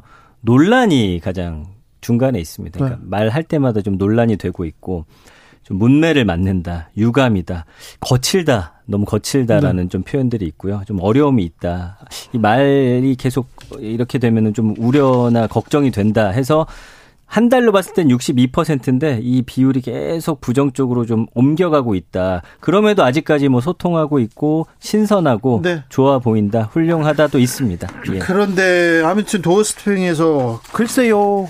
그리고 하여튼 이렇게 얘기하면서 정확한 이렇게 정확하게 이 문제를 알고 있을까 이렇게 얘기도 합니다. 근데 모범 답안을 가져다 논다고는 하는데 하는데 이 부분은 사실은 국민들한테 신선하게 다가오고 소통 뭐 용산 이전 이후에 이 정권은 다르다는 걸 보여주는 상징적인 사건이 될 수도 있었으나 됐죠 초기에는 네, 분명히 네, 됐었으나 지금 어, 국민들이 거기에서도 조금 마음이 좀 떠나고 있다. 그 지금 이게 불과 취임 두 달 만에 일어나고 있는 일들입니다. 취임 두 달이라 그러면은 한참 인기가 좋을 때입니다. 그런데 정책적인 면에서 뭐 특별히 관심을 끌 만한 거 없었고요. 물가, 금리, 고유가 등등등 굉장히 경제 요건이 안 좋고 우리가 할 정책적 수단이 별로 없다는 것을 대부분 인정은 하지만 그거에 접근하는 대통령을 비롯한 주요 포스트의 관리들의 자세. 사실 우리가 별로 할 게 없습니다. 그 외국에서 다 외생적 요인들이라서 할 게 없어요. 이래버리면 그럼 왜 나라를 경영하겠다고 하신 겁니까? 이 말이 나오지 않겠습니까? 네. 그 점이 잘못됐고요. 글쎄요, 그거는 뭐, 어, 어 발어사처럼 습관이라고 할 수 있어도 하여튼 이 말은 논리적인 것을 일정 부분 희석시키거나 거부하는 용도로 많이 쓰 입니다. 어찌됐건 간에 하여튼 나는 이렇게 하는 게 맞는다고 생각해. 일행 이것은 진정한 소통의 쌍방 소통의 자세는 아닌가라고 보여지죠. 자, 국민의힘과 그리고 대통령 지지율이 좀 음, 하락하는데 이분 음, 이분 때문이다 이런 얘기도 있어요. 이준석 국민의힘 대표가 계속해서 갈등을 갈등을 만든다 이렇게 비판받기도 했습니다. 그런데 징계가 되고 지금 대표에서 일단 물러났습니다. 네. 어, 권성동 원내대표가 직무 권한대행 그러니까 대표도 하고 원내대표도 다 하게 됐는데 네. 이준석 국민의힘 대표에 대해서 이 대표에 대한 징계는 어떻게 여론이 예. 보고 있습니까? 이 징계 수위 어떻게 판단하십니까? 물어봤습니다. 네. 조사 개요는 앞 과 동일합니다. 네. 적절하다 33.2%. 야, 그거 너무 세게 때린 거 아니야? 31%. 아유, 그거 너무 미흡해. 뭐, 성상, 뭐, 이상한 얘기가 들려오고, 그렇게 여러 달 동안 국민을 궁금하게 하고 그러더니, 뭐, 이래. 그래서 33, 31, 27.5. 다 오차범위 내에서 네. 뭐 특별히 우열을 가리기가 힘들긴 하지만 너무 세게 때렸다는 30이고 네.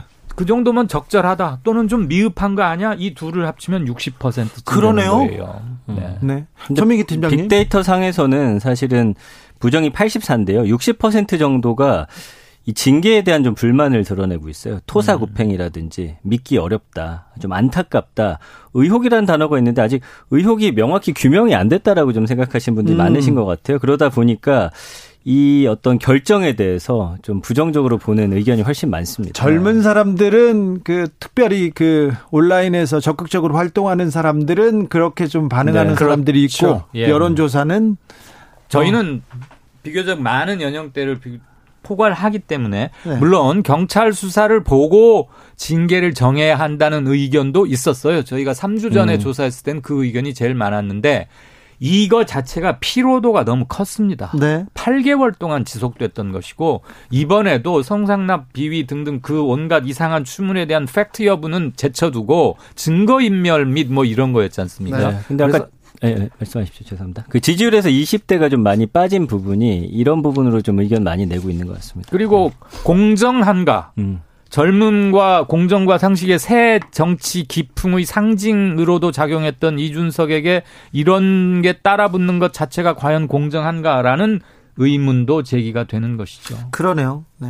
아무튼 공정과 상식을 외쳤으나 공정과 상식을 전혀 보여주지는 못하고 있어요. 네. 그런 부분이 조금 그런 부분이 지금 지지율에 또 영향을 미치고 있는 거 아닌가 이런 생각합니다. 그런데 이런 걸 별로 신경 안 쓰신다고 하니까 국민만 보고 가겠다고 하는데 어느 국민을 구체적으로 보시는지 좀 궁금해지기도 합니다. 자, 전민기 팀장님. 네. 지금 윤석열 대통령 그리고 이준석 대표 말고 네. 다른 정치인, 다른 또 사람들이 좀 눈에 보입니까? 국민의힘 자기 당권 경쟁 나설 것 같다 이렇게 얘기하는 사람들도 많거든요. 일단은 좀 보면 윤핵관, 권성동 의원, 장지현 의원, 뭐 배현진 의원, 나경원 의원은 부정적으로 보고 있고요. 안철수 의원, 유승민 그 어 지금 저기죠. 저기 전 의원 전 의원은 네. 좀 긍정적으로 나오고 있습니다. 그러니까 이 사안에서 좀 한 발 물러서 있고 네.